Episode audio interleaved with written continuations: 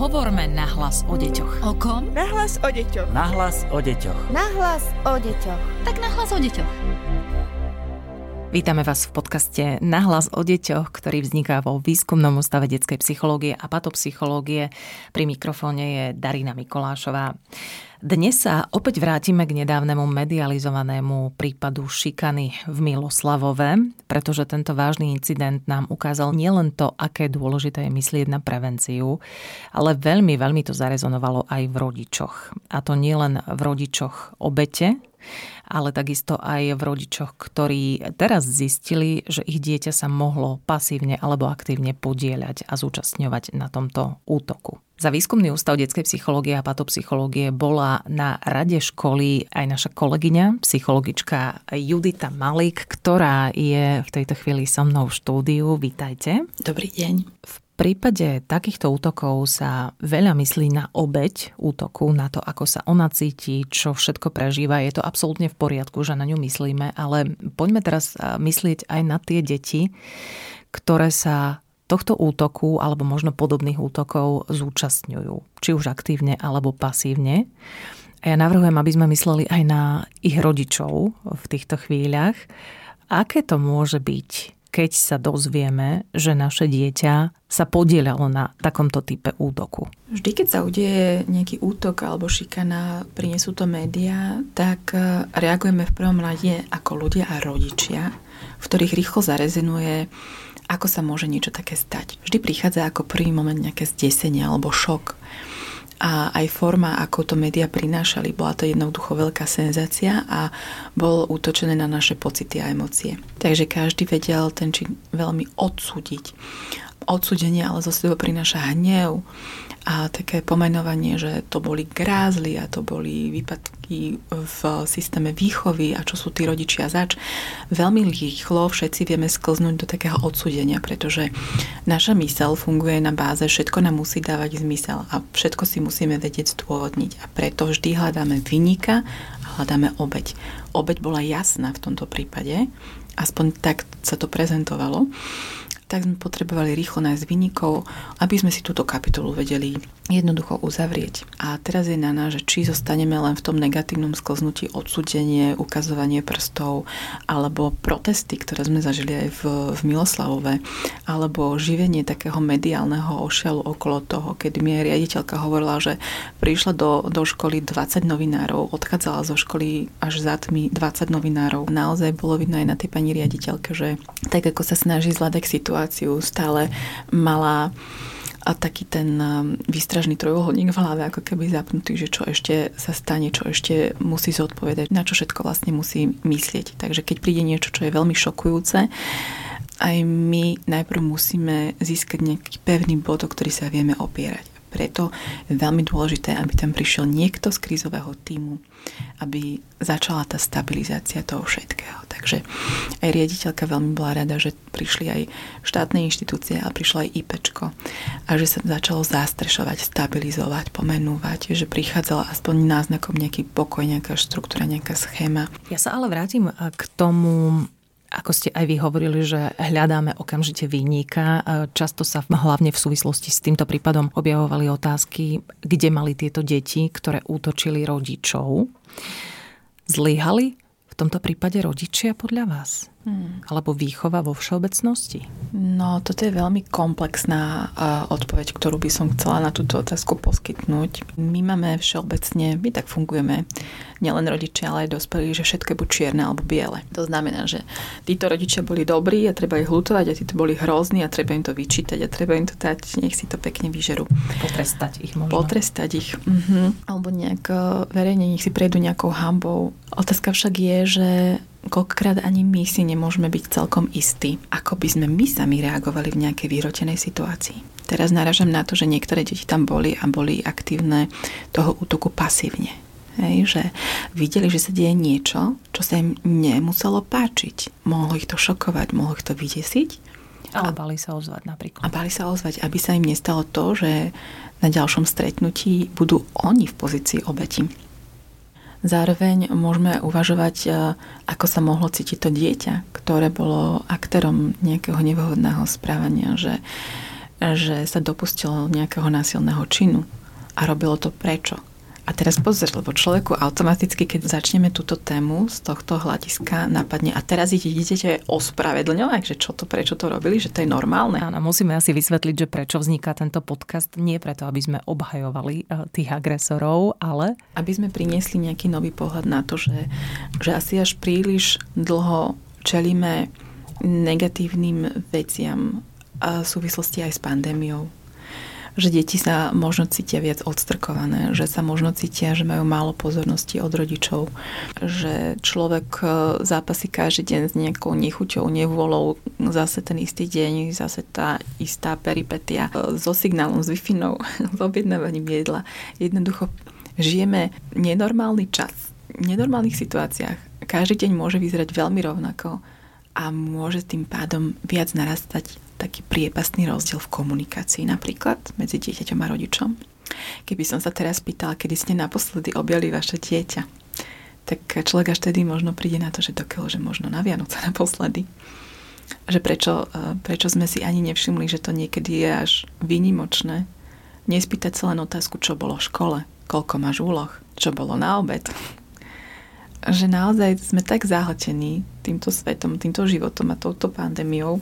Do toho prichádzajú aj nejaké smutkové procesy, keď sme o niekoho prišli, alebo, alebo veľký strach od niekoho, kom vieme, že je pozitívny. Sme sa tak nejak zakuklili v nejakom prázdne alebo v nejakej osamelosti. A teraz sa vraciam k téme výchova. Či sme učili deti, aby si vedeli vypýtať pomoc. Či sme im išli príkladom v tom, že by sme niekedy naozaj najradšej niekoho roztrhali v zuboch a ako sme to riešili. Či im dávame pozornosť a je rozdiel medzi pasívnou pozornosťou a aktívnou pozornosťou, kedy sa naozaj ro- môžeme byť aj ticho môžeme aj mlčať a môžeme spolu kúkať aj telku, ale či to dieťa cíti sa byť videné, či cíti, že mu niekto rozumie, či cíti, že sa môže zdôveriť, ja by som napríklad teraz naozaj nechcela byť v koži nejakého dieťaťa, o kom sa teraz až ide prevalík, že bol účastný daného útoku a nezasiahol. Či sa neboja teraz tie deti, že stratia rodičovskú lásku? Či si teraz nemyslia o sebe, že si nezaslúžia porozumenie, že si nezaslúžia pomoc, že sú úplný vyvrhlami spoločnosti. Toto všetko sa môže v tých deťoch odohrávať. Stále máme, teraz keď som to vymenovala, v mysli slovo agresor? Je dobré, že sa o tom diskutuje, aj keď e, určite každá minca má, má dve strany. Mňa veľmi zaujíma, či mohli, keď nehovoríme priamo o zlyhaní týchto rodičov, či mohli a či môžeme my, e, rodičia, nejakým spôsobom si všimnúť, že máme doma, použijem to slovo, agresora dieťa, ktoré sa môže zúčastniť takéhoto útoku? My máme také zažité stereotypy a môžeme rovno očakávať, že e, agresor je ten, kto je nejaký mačo v tej spoločnosti, alebo je triedny šašo, alebo potrebuje veľa pozornosti a má hrozné známky a možno má nejaké duševné problémy. Asi by vás napríklad prekvapilo, keby som povedala, že niekto z tých aktérov bol premiantom v triede. Že má samé jednotky. Ale je to tak. To boli tie deti, ktoré na prvý pohľad mohli budiť dojem, že sú v úvodzovkách upratané. Majú dvoch rodičov, nepochádzajú z rozvedenej rodiny, čo je tiež ako často taký ten manéver, ktorý si spájame, že to muselo byť také, čo nemá otca, alebo čo je otec v base. To sú všetko naše stereotypy. To môžu byť naozaj deti, ktoré majú rodičov, ktorí sa im možno aj venujú, ale nevedia pomenovať to, čo im chýba. Alebo sa za to cítia vidné. Aj toto je tá možnosť. Hej? Že psychológia nehovorí, že A rovná sa B. Len otvára tie možnosti, čo s čím môže súvisieť, je tá kauzalita. Takže tým, že som nestretla dané deti a daných aktérov, bola som naozaj za výskumný ústav detskej psychológie a patopsychológie aj s kolegyňou na tom mieste, že sme sa rozprávali s riaditeľkou, čo ona vníma že by potrebovala aj do budúcna vedieť riešiť, hej, že až keď človek je účastný nejakej hroznej situácii, prichádza na to, čo vtedy potrebuje robiť inak, aby mal to zázené, ten pevný bod pod nohami, aby sa mu ľahšie riešili veci na okolo. Boli sme na rade školy, kde sa rozmýšľalo náhlas, aké opatrenia sa zavedú.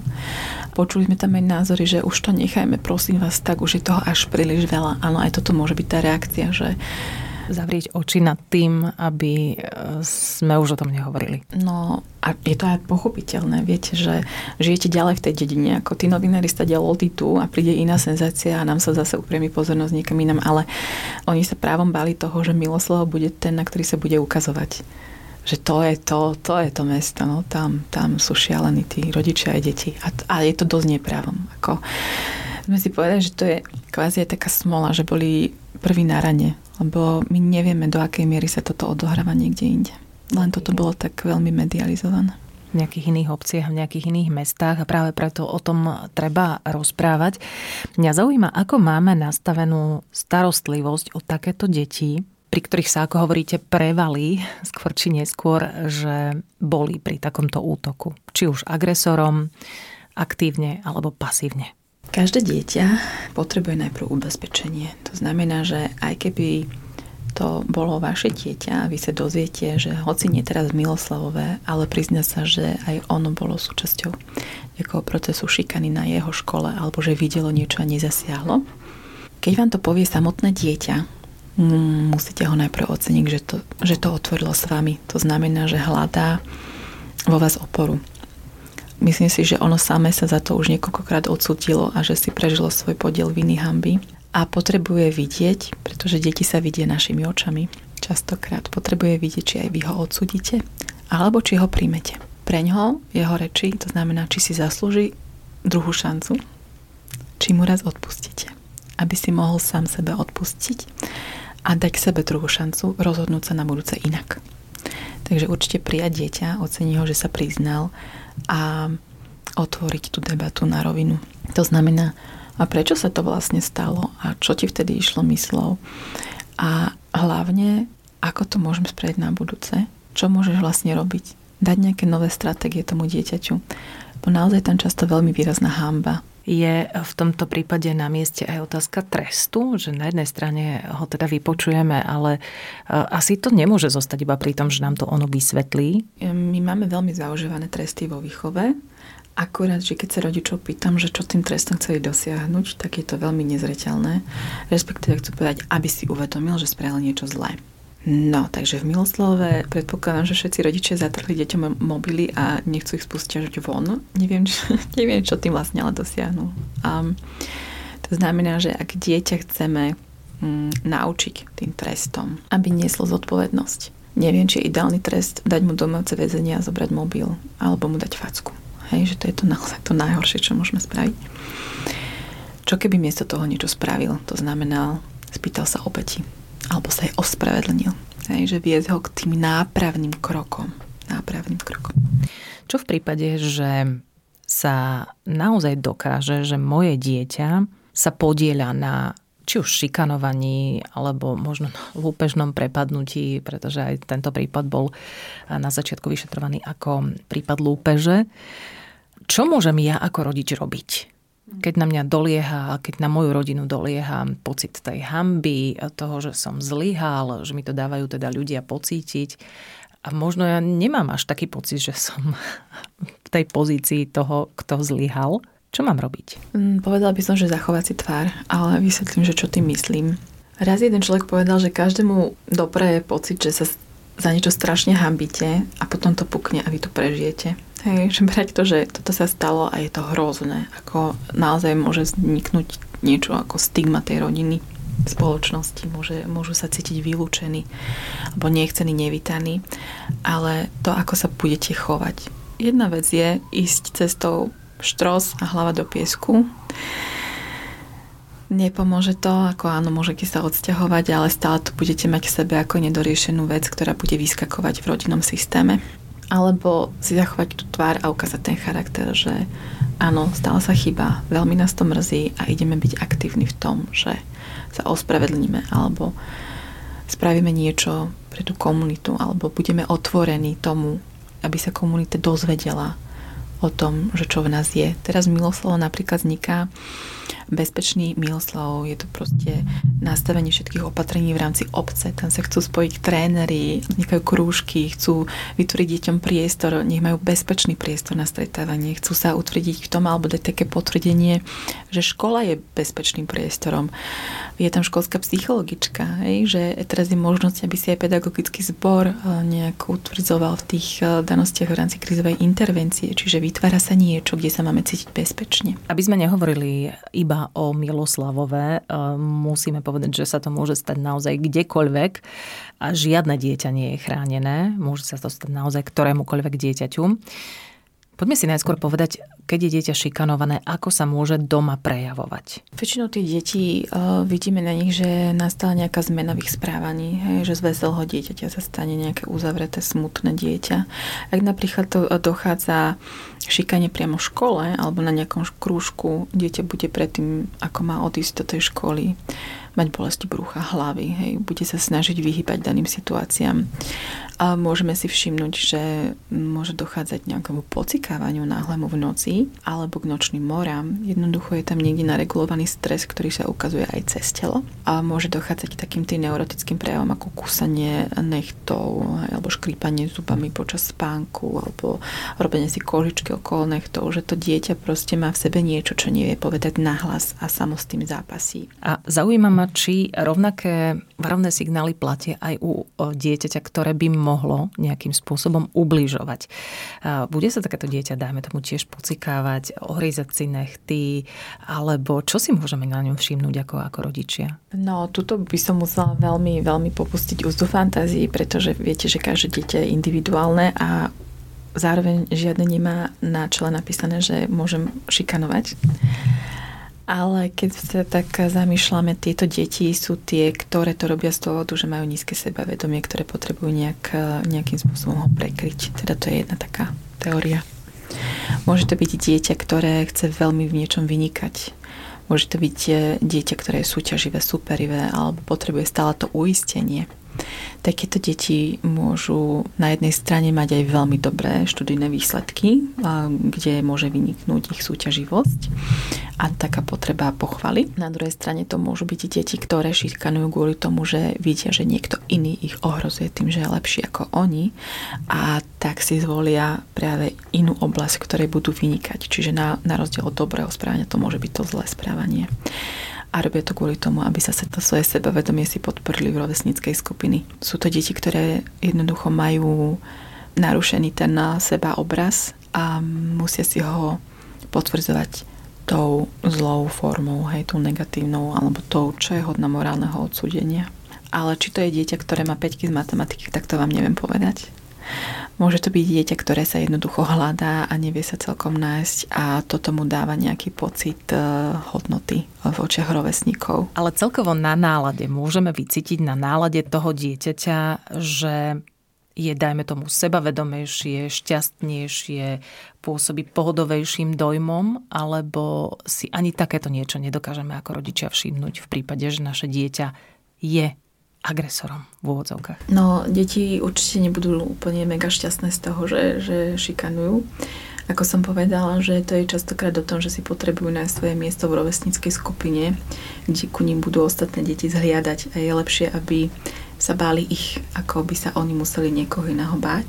Že jedna teória je tá, že často deti šikanujú práve kvôli tomu, aby oni sa nestali obeťami šikany ale určite to nebude dieťa, ktoré sa rado pochváli doma, že niekomu dalo facku alebo berie pravidelne desiatu. Áno, že to, to naozaj nečakajme, že dieťa príde vyradostené zo školy a že to musí znamenať, že vtedy práve šikanovalo. To tak nefunguje. Veľmi veľa sa hovorí o prevencii a je to určite veľmi potrebné. Ako preventívne môžeme pôsobiť my rodičia, aby sa takéto niečo v takýchto rozmeroch, ako napríklad v Miloslavové, nestalo a nedotklo našej rodiny? Viem si predstaviť, že teraz tá téma naozaj žije v rodinách po celom Slovensku, pretože mnoho nás ročných videli samotné video z tohto útoku a nejak v nich rezonuje. Takže aktuálne otvárať tú tému šikany, hovoriť deťom o tom, ako to mohlo byť v rámci toho, že ako funguje napríklad šikana, prečo to deti robia, čo o tom vlastne vieme a dať taký priestor deťom na otázky, aby sa pýtali, že prečo sa to vlastne deje a ako to vlastne mohlo byť a otvárať tú tému a nerobiť z nej vyslovene tabu. A z takého dlhodobého hľadiska, že aj tú našu výchovu. Každý rodič vychováva svoje dieťa s najlepším úmyslom a všetci máme taký ten signál ako rodičia, že chcem, aby to bolo slušné a dobré dieťa a slušný mladý človek, keď vyrastie a tomu uspôsobujeme naše výchovné prvky. Ale myslieť na to, že nielen to, že nech je slušné, ale nech je napríklad aj asertívne, nech sa nebojí ozvať, nech sa nebojí povedať, nech sa nám je zdôveriť, nech má rodiča ako niekoho, komu dôveruje, komu sa vie otvoriť. A dbať aj na také veci, ako vedieť sa spýtať na to, či mu môže niekto pomôcť. Aby si zažilo to, že aj keď spraví nejakú blbosť, že ho za to neodsudíme. Že práve takéto prijatie v tej rodine môže otvárať cestičky k tomu, aby to bol taký sebavedomý človek, ktorý sa jednak nenechá šikanovať, lebo sa vie spýtať na pomoc a nebude počúvať, že á, ty si ten bonzák, čo všetko povedal, ale že zdravo si uvedomovať dôsledky a aké kroky môže podstúpiť a na druhej strane aj podporovať deti, aby mali takúto zdravú seba hodnotu, seba dôveru. Aby keď si všimneme, že, že dieťa to aj láka robiť nejaké, ja neviem, rozbíjať hračky alebo mať také, že chcú zabíjať chrobačiky, hej, že nerobme teraz toho, že teraz e, moje dieťa môže niekoho šikanovať v budúcnosti, lebo agresia je v každom jednom z nás ide iba o to, ako s ňou vieme pracovať. Takže aj v takýchto prípadoch nespraviť také jasné odsudenie, požičiaš tú lopatku, okamžite sa ospravedlň, a nikdy nemôžeš takto škaredo hladkať toho psíka, lebo ho to boli, ale ponúknuť aj to, že niekedy môžeš mať aj ty taký pocit, že, že si nahnevaný. Mňa keď niekto nahnevá v robote, tak ja to robím takto. Že odostávame tie vzorce správaní. Agresivita nie je bu, bu, bu niečo hrozné, ale každý to v sebe má a môžeme s tým pracovať aj inak, než že si to začneme vybíjať, či už mi dospelí na partnerovi alebo na kolegovi, ale tie deti, že môžu aj povedať, že hej, to sa mi nepáči. Hovorí psychologička Judita Malík z Výskumného ústavu detskej psychológie a patopsychológie. Ďakujem, že ste boli našim hostom. A ja ďakujem. Podcast Nahlas o deťoch realizujeme v rámci národného projektu štandardizáciou systému poradenstva a prevencie k inklúzii a úspešnosti na trhu práce.